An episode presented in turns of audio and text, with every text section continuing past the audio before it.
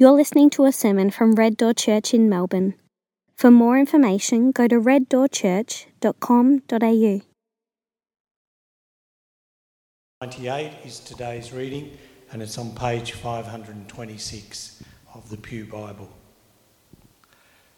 Sing a new song to the Lord, for he has performed wonders. His right hand and holy arm have won him victory. The Lord has made his victory known. He has revealed his righteousness in the sight of the nations. He has remembered his love and faithfulness to the house of Israel. All the, all the ends of the earth have seen our God's victory. Let the whole earth shout to the Lord. Be jubilant, shout for joy and sing. Sing to the Lord with the lyre, with the lyre and melodious song, with trumpets and the blast of the ram's horn. Shout triumphantly in the presence of the Lord our King. Let the sea and all that fills it, the world and those who live in it, resound. Let the rivers clap their hands. Let the mountains shout together for joy before the Lord. For he is coming to judge the earth. He will judge the right, he will judge the word righteously and the peoples fairly. This is the word of the Lord. All right, I just want to begin by um, asking you to give a round of applause to our musos who have been serving us uh, in song. So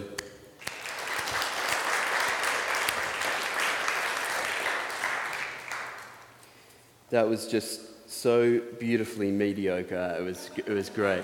And, and, and, and I expected it to be. And it's not your fault. It's not, it's not your fault. Um, uh, it's my fault. Because, um, because what I've just done there is demonstrate what happens when, we, uh, when I call you to praise something and don't give you much reason to do it, right?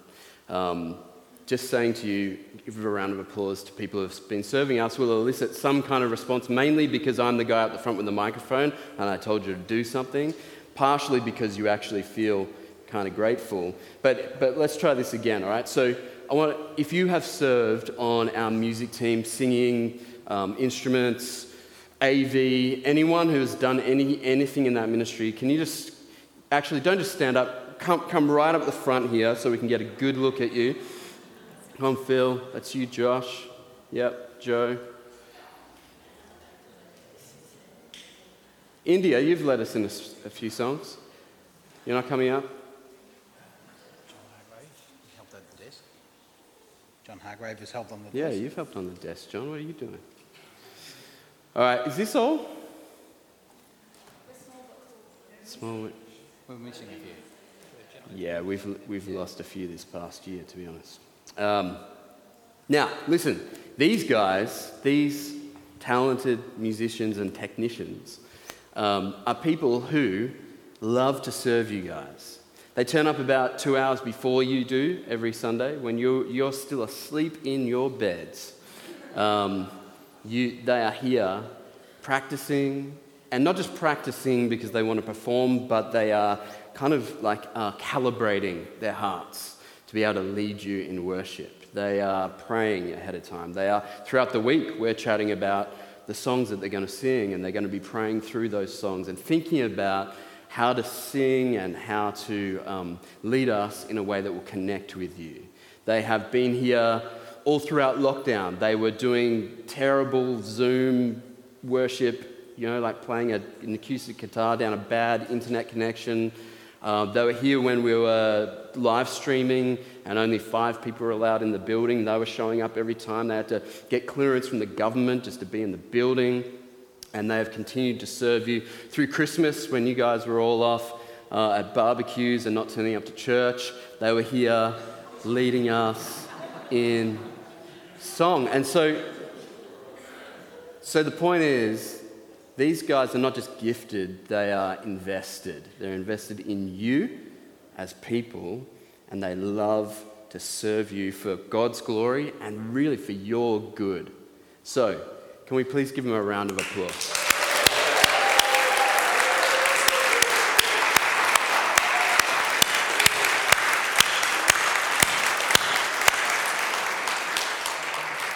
Praise God. All right, you can take a seat now that I've used you to make a point.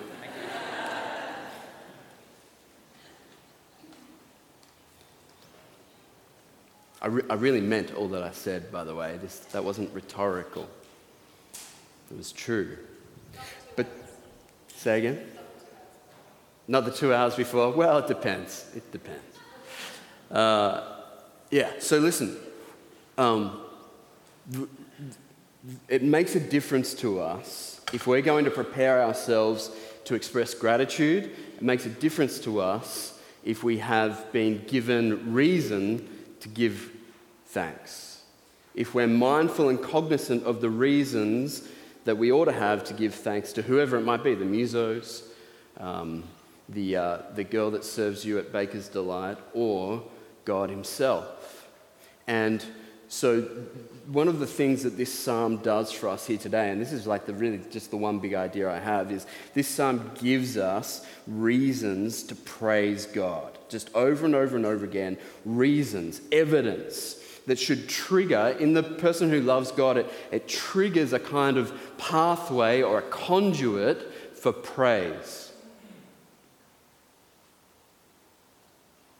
So every week here we do what we call the, the call to worship. And it's, it's, it's the thing that the, the, the, the man or the woman does right at the beginning of the service where they stand up here and say, We're here to worship God. And then they will give you a little bit of, of, of like material to work with, some evidence for why we ought to be um, feeling in a, in, in, a mood of gratitude, right? Or, a, or a, in a disposition of thanksgiving. And where we do it badly and where we fail you is when we just stand up here and say something like, there's a couple of ways we do it wrong, okay?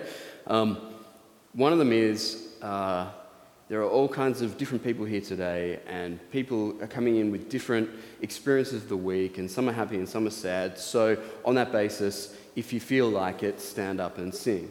Now, the person is doing that because they love you, they care about you, they're conscious that every week there are people here who don't, wouldn't call themselves followers of Jesus, maybe don't believe the things that we believe. We don't want them to sing words that they don't believe if they don't.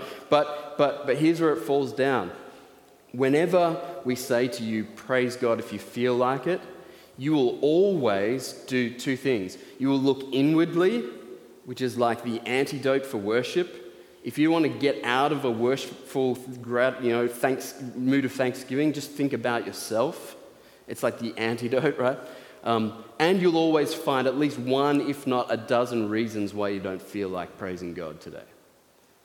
This psalmist doesn't do that. He just says, sing. And I think he does it for our benefit because he knows if, you, if he gives you the opportunity to check inwardly, then he's lost you.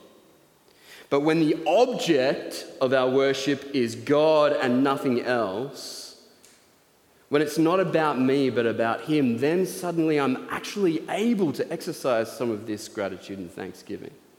I told you that story just a couple of weeks ago of the, the pastor, um, Francis Chan, and he used to run this big church and after the service one day, someone came to him and said, I didn't really like worship today. And his response was, That's okay, we weren't worshiping you. Right? That is, that, that's the point. We can get super nitpicky about the worship when we think it's about us. And we can find all kinds of reasons not to worship when we focus on our interior life. Thankfully, a thousand years BC, people were far less interested in how they were doing but we've got that cross to bear. Just, that's just the way our culture works. Another way that we kind of do this wrong is by just standing up and saying, uh, we're going to stand and sing. And, and the sort of unwritten rule for that is, well, it's the start of the service, and that's what we do every week. And so we just expect you to walk in from the big argument you had with your wife in the car park about whatever thing you did wrong yesterday and just walk into this place and magically be transformed into this creature of worship, just on a hair trigger to worship the Lord. And all you need to hear is stand and sing, and you'll be right in the middle of it. And that's just not how things work either, right? Not in the real world. Psalmist doesn't do that. He doesn't say sing because it's time to sing now. He says, sing for, and then he gives us the rest. And that's what I want to look at this morning the for stuff. And he, and very helpfully for us, um, and those of us who really like a bit of symmetry in their life, uh, he's given us like three groups of three verses. And it's simply this He looks at reasons to praise God from the past, reasons in the present, and reasons in the future. And we're just going to swap it around a little bit. I'm going to go past, future, and then back to present. And then we'll be done. And hopefully, you'll have some really good reasons to turn up next week. No, forget that. It's really good reasons to stand up when I'm done and praise God in spirit and in truth. So, first of all, let's look at the past, reasons from the past that he gives. All right? Verse, I'm going to get rid of this. It's really rickety. All right. Reasons from the past, verse 1 to 3 of Psalm 98. Let me read it for you. Actually, I'll just read the first two. It says, Sing a new song to the Lord, for, ah, thank you, for he has performed wonders. His right hand and holy arm have won him victory. The Lord has made his victory known. He has revealed his righteousness in the sight of the nations. For he wants you to praise God for good reasons.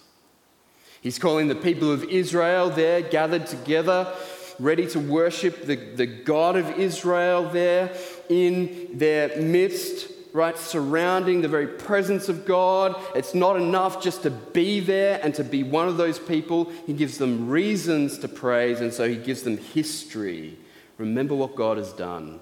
I love that he doesn't get overly specific. He's just like, you know, our God, he's done lots of good stuff, hasn't he? He's performed wonders. Some of their minds would have gone to the Exodus, God leading them out of bondage in Israel through the Red Sea, all of those wonders, fire and cloud, amazing wonders. Others would have just gone to the, the birth of their newborn daughter, right? Like it's, it applies to so many things in our lives. God has done wonderful things. His right hand and holy arm have won him victory. God is always battling for or working towards victory, and for him, victory is goodness, righteousness, blessing He's constantly winning victories of goodness. So here's, here's where this can work for us. You turn up to church, you're, I don't know, you're hungover or you're just feeling dry. You just, you just have not been connecting with God for a long time. You have conflict in your family. You've got all these reasons to feel like you are just not in a place to worship God together this morning. The first thing you can do is say, What has God done? I've got one friend who does this all of the time. It's almost annoying how, how repetitive it is, except that it's so good.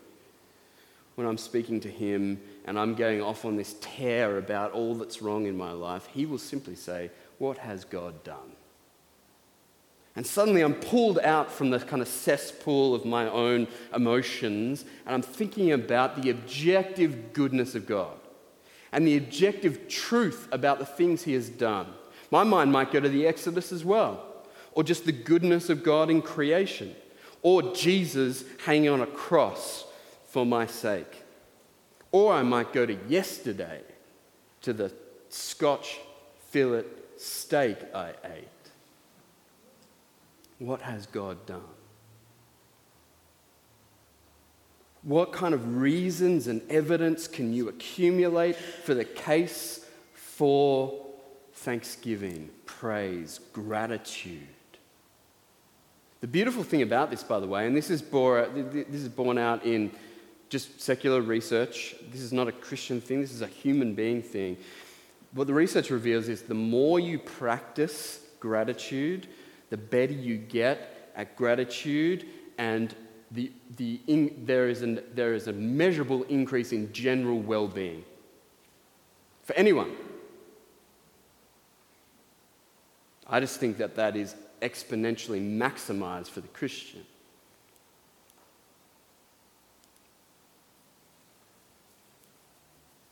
Yeah. What has God done? What reasons do you have, even reasons that maybe you've partially buried or that have been buried under grief and pain and hurt? What reasons do you have to worship the Lord, to sing a new song to the Lord? He goes on in verse 3. Look at it with me. This is one of the major reasons the Bible gives for praise. He has remembered his love. Hmm. He has remembered his love and faithfulness to the house of Israel. All the ends of the earth have seen our God's victory. God's faithful love. I love that Suzanne read this or mentioned it in her intercessions this morning with no like communication between the two of us. God's faithful love. This is how he reveals himself to the people of Israel. Remember Moses? He's like, God, I need to know more about you. You seem like a pretty phenomenal kind of being.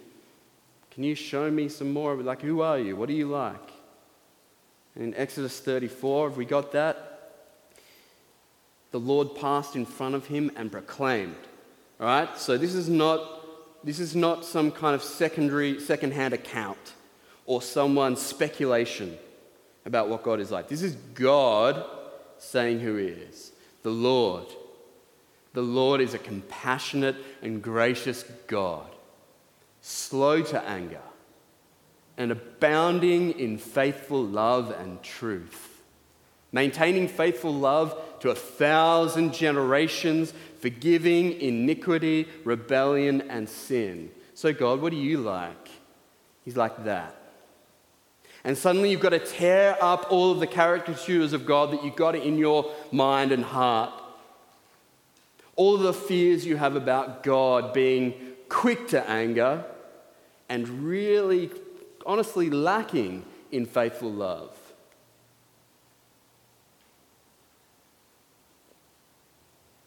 the God who doesn't forgive but punishes iniquity, rebellion, and sin, right? All of those fears that we have about a God who sits in the sky with thunderbolts waiting to knock us down. Well, those are caricatures that we have drawn.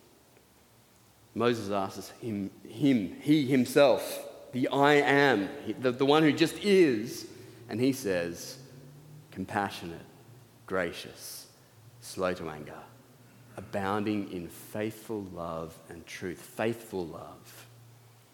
I don't know much Hebrew, but I know that word. It's all through the Hebrew Bible. It's like at the very center of the Old Testament in some ways. And it's the word hesed. Hesed. The way I was taught it, you've got to do it with the Hebrew accent. So it's chesed, chesed, so you got it's like a furball thing. Do we have any people from the Middle East here today? You normally do. They're all back in the Middle East for the holidays? Okay. We'll get them, we'll get them back. Um, chesed. Chesed. Yeah. Unfailing, never ending, loyal love. Unfailing, never ending, loyal love. That's God's faithful love, covenant keeping love.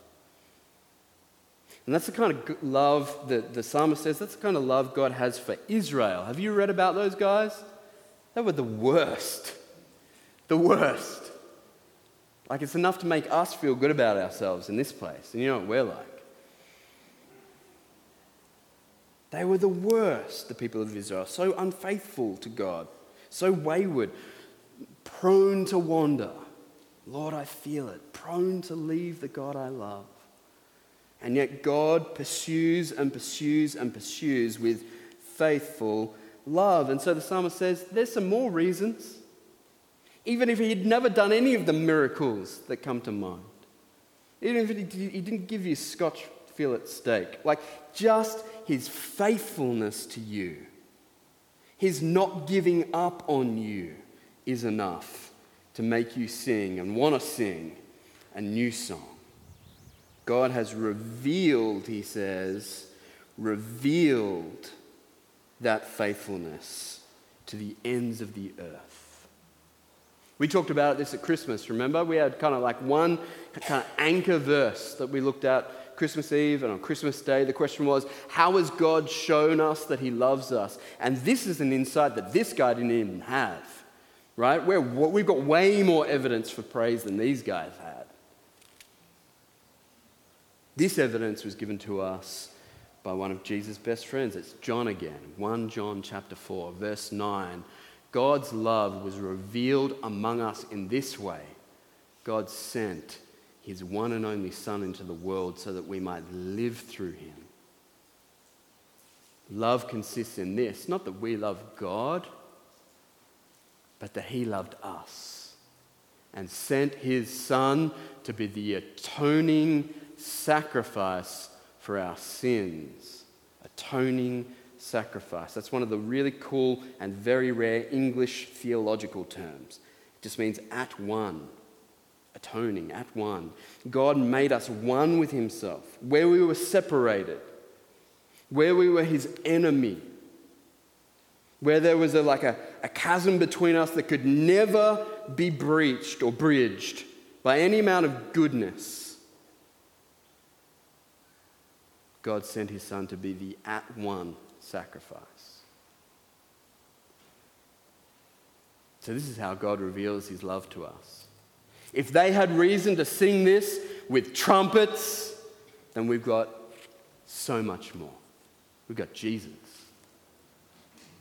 We've got God's revelation of himself, God's revelation of his love to praise him for. every time that God said to his people in the Old Covenant, I have Hesed for you. I have, I don't know if he did it in the Middle East. Probably, I guess he did. I have Hesed, Hesed for you. I have that for you. I'm never going to give up on you. I'm always going to pursue you. Whenever he said that to them, he was making a promise to them. And God always keeps his promises. And again, they had reason to believe that because evidence, the evidence of history is that God just kept pursuing them even though they were terrible. We have even more evidence because all of God's promises to those old covenant people, I'll never leave you, I'll never forsake you, all of those promises have their yes in Jesus.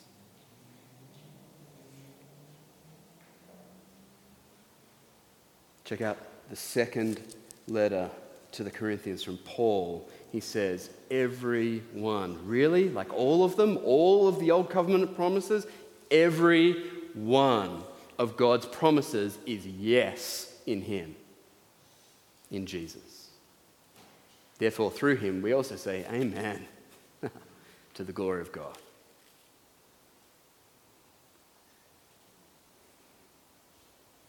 Past. Then He's going to take him to the future. All right, so skip over to verse 7 to 9. It says, looking into like the restoration of all things. We love talking about that at this church. You might be new, so you, you got some catching up to do, but just about every week we'll tell you about the restoration of all things. This is when Jesus comes again and makes everything that's wrong, he makes it right. Everything that's out of place, he puts it into place. Everything that's evil, he stamps it out and turns it all for good. So, at the restoration of all things, let the sea and all that fills it, the world and those who live in it resound. Let the rivers clap their hands. let the mountains shout together for joy before the Lord, for he is coming to judge the earth. He will judge the world righteously and the peoples fairly. So God's covenant love, his faithful love, his Hesed love, his salvation, his redemption, all of this, it's not just relational, it is that, right? It's, it's between me and him, it's personal. He loves me, he loves you. It's not, but it's not just relational or personal, it's creational. I don't even know if that's a word, but it is now, all right? It's creational. We in, the, in Western civilization, because we are so individualistic and my whole life is about me and my feelings and my needs and my desires, we have made an individualistic gospel where there never was one in the book. All right? So now we say, Jesus is my Lord and Savior, and that's true, but it's very limited. Like, it's a shock to us to learn this, but the world consists of more than me. The world that God made is everything that there is. All things were made by him and for him. And so, this, this hope, this reason for praise extends into this future restoration of all things where the whole world will praise God together. Now, I know that not many of us probably are like a crazy you know, like nature conservationist like me, and you guys look like out the side of your head at me like I'm a bit weird. But at least, if you're a Christian, you need to be a nature lover. Because, in the same way that, like, if you turn up to a church you've never been to, or maybe you've been overseas to a church and you can't even understand the language, but you see people praising and worshiping God together, there is this love that exists between you that you can't contrive, it just is, right? because they worship the God that you worship and love the God that you love, well, that extends to nature.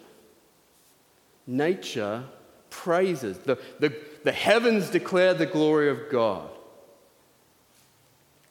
And, and the creation itself is engineered, it is created, it is, um, it, is, it is written into existence to praise God. And it's going to. It does now, but it's kind of muffled. You can't hear it very well, you can't see it very well.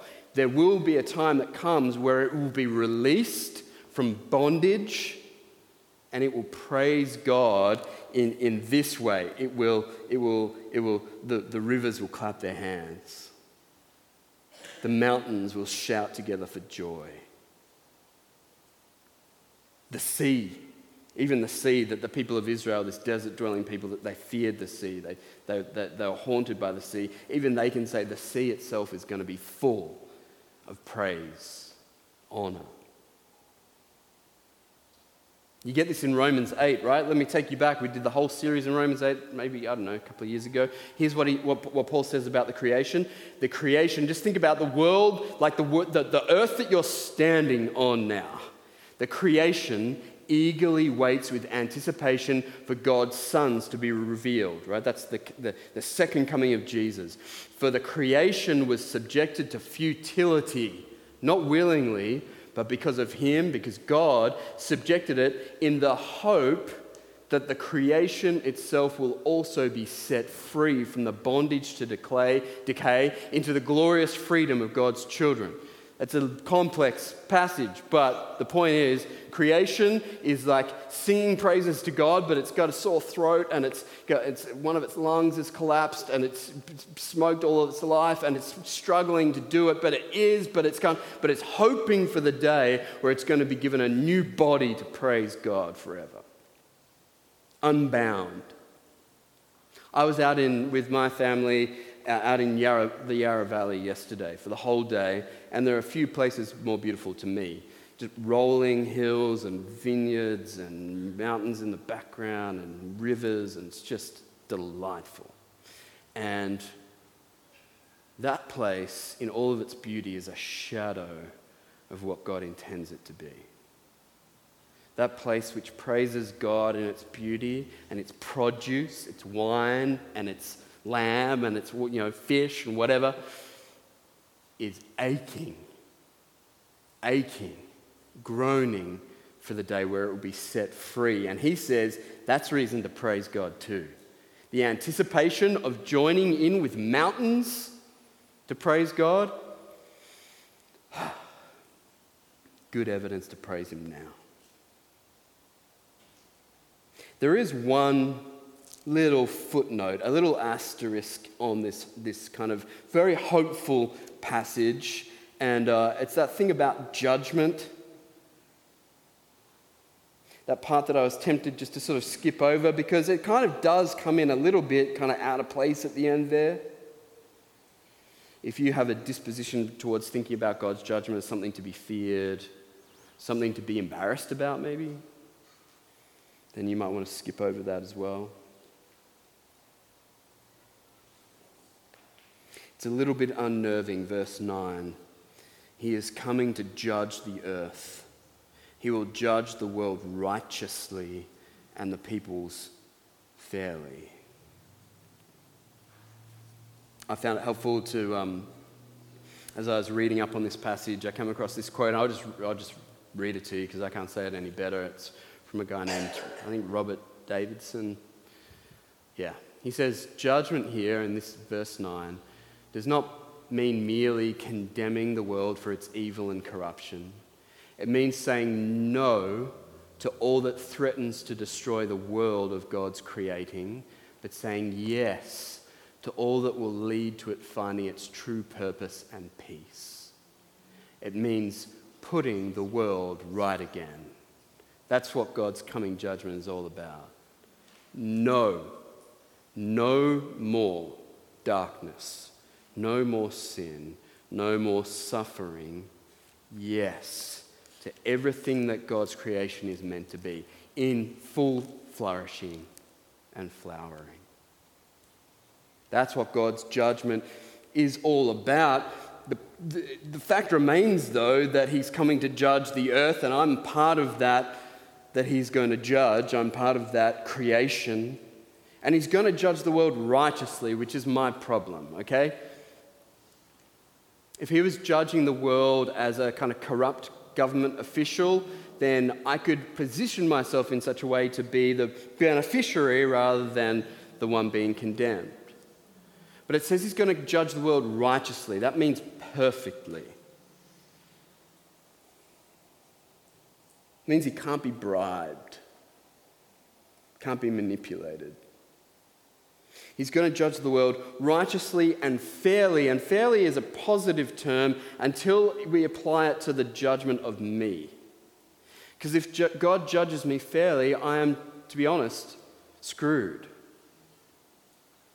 Like, even just from this past week's behavior, let alone 41 years of living like a like me? If God is coming to judge the world with righteousness and even with fairness, then I am in so much trouble.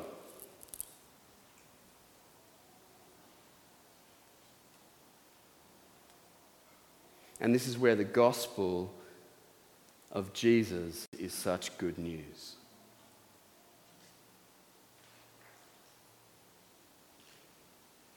If you don't know the gospel of Jesus Christ, or if you have not for some time considered it and just how good it is, let me just read two verses for you that should give you everything you need. From Romans chapter 3, verse 23 and 24, he gives us a whole lot of bad news and a whole lot of good news. He says, All. Hate that word, all. He says, All have sinned and fall short of the glory of God, which immediately pulls the rug out from my first defense. Because my first defense is, at least I'm not like that guy.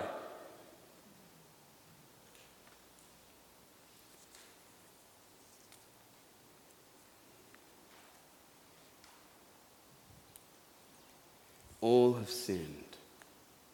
All have fallen short of the glory of God. We were created in God's image, uniquely above all else in creation. Human beings made in His image, made to reflect His glory. I'm meant to look like God.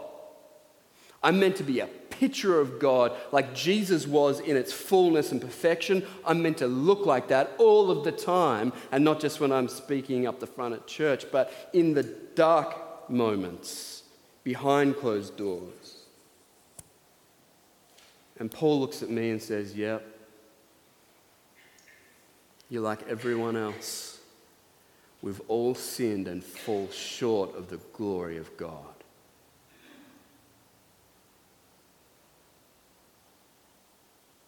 And then he says, without even missing a beat, he doesn't even start a new sentence. He's just straight into the good news. They are justified. That means made right, made righteous, made, made, made not guilty or made good freely by his grace through the redemption that is in Christ Jesus. Redemption means buying someone out of slavery, it means buying someone out of prison, it means buying someone out of hell. That comes through what Jesus has already done for us. You might have picked up in that old language of the liturgy of the communion service. I said about three times, I talked about Jesus' once for all sacrifice for sin. Perfect, sufficient sacrifice. That job has been done. So, yes, all have sinned and fall short of the glory of God, but yet, amazingly, insanely, they are also justified freely by His grace, by His gift, through what He's already done the redemption that's in Christ Jesus. So, yes, God is coming to judge the world. But thanks be to God because of what Jesus has done for us. We can enjoy restoration rather than suffer condemnation.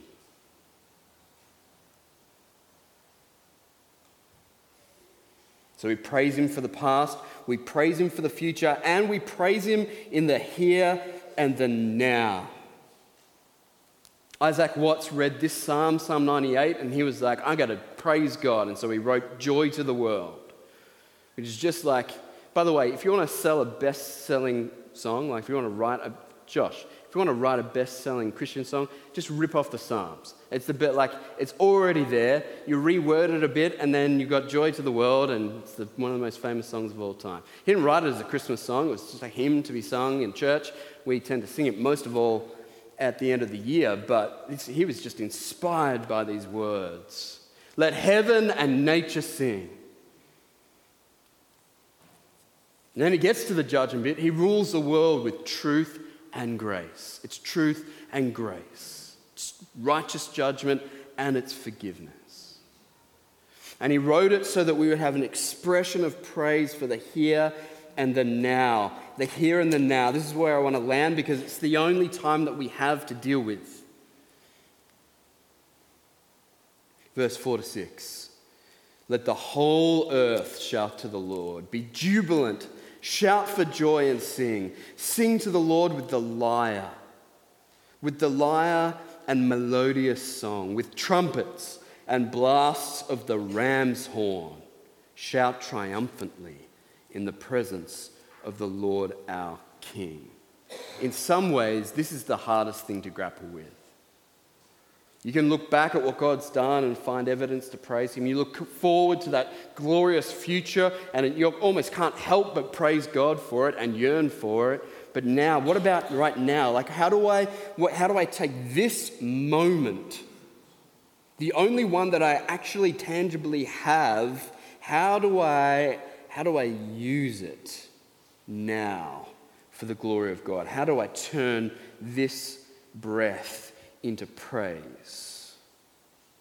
The present is where God's presence overlaps with our presence. It's the most important sphere in which we operate. It's the most important sphere of time in which we decide whether we praise or whether we turn inwardly and feast for our own gain. So, I love it. He says, verse 6, you know, sing, trumpets, all that shouts, finally, in the presence of the Lord our King. You are now, right now, in God's presence, and His presence is in you. So you have all of the reasons in the world to stand up in like two minutes' time and praise Him. And I don't mean the Anglican, like, and then this thing, which, like, you're just pulling Satan out of your pocket. Oh, okay, yeah. So, it was, it was the FA Cup overnight. I don't know if Liverpool won, actually, so just give me a second here. No, seriously, yeah. Oh, God is overruling me. Look at that. Blank screen. Spinning wheel of death. Okay? Put it away. Whether you see something on the screen or not. Distraction. Distraction is, um, oh man, like poison. You know, you know you're like, you, if you get a leech on you, you put salt on it and it just it shrivels up and dies. That's what distraction is to worship. Yeah. What was I talking about? praising God in the present, right? Shout triumphantly in the presence of the Lord our King, and not like the, not like the subdued, bored thing, but the shout for joy and sing and trumpets and lyres and, and, and everything you have that could make some noise. You sing like that because God is good and his faithful love endures forever. We have more reason for it than they did. So, I'm going to call you to worship. I don't have to say anything more than what we've heard from God's word. Psalm 98 is a call, and I want you to respond. If the Spirit of God dwells within you, and you know what Christ has done on your behalf, then stand with me. Stand up now. We're going to prime our hearts prime our hearts to praise Him in spirit and in truth. We need you, Lord. Let's call on God. We need you, Lord. We are those who fall short of the glory of God. We are those who spend the week wandering from your ways. We are those who are distracted and bored. We are those who are carrying grudges and unforgiveness and bitterness. And so we need you by the power of your Spirit to stir us up. Forgive us for being boring. Forgive us for being mediocre in our praise. Forgive us for turning inward when we should turn outward and upward to see your glory on display. You are good and you are great. And we praise you and thank you for all that you've done for us, all that you're going to do for us, and all that you're doing even now in our presence. We praise you. In Jesus' name. Amen. We're going to praise God together. Let's sing.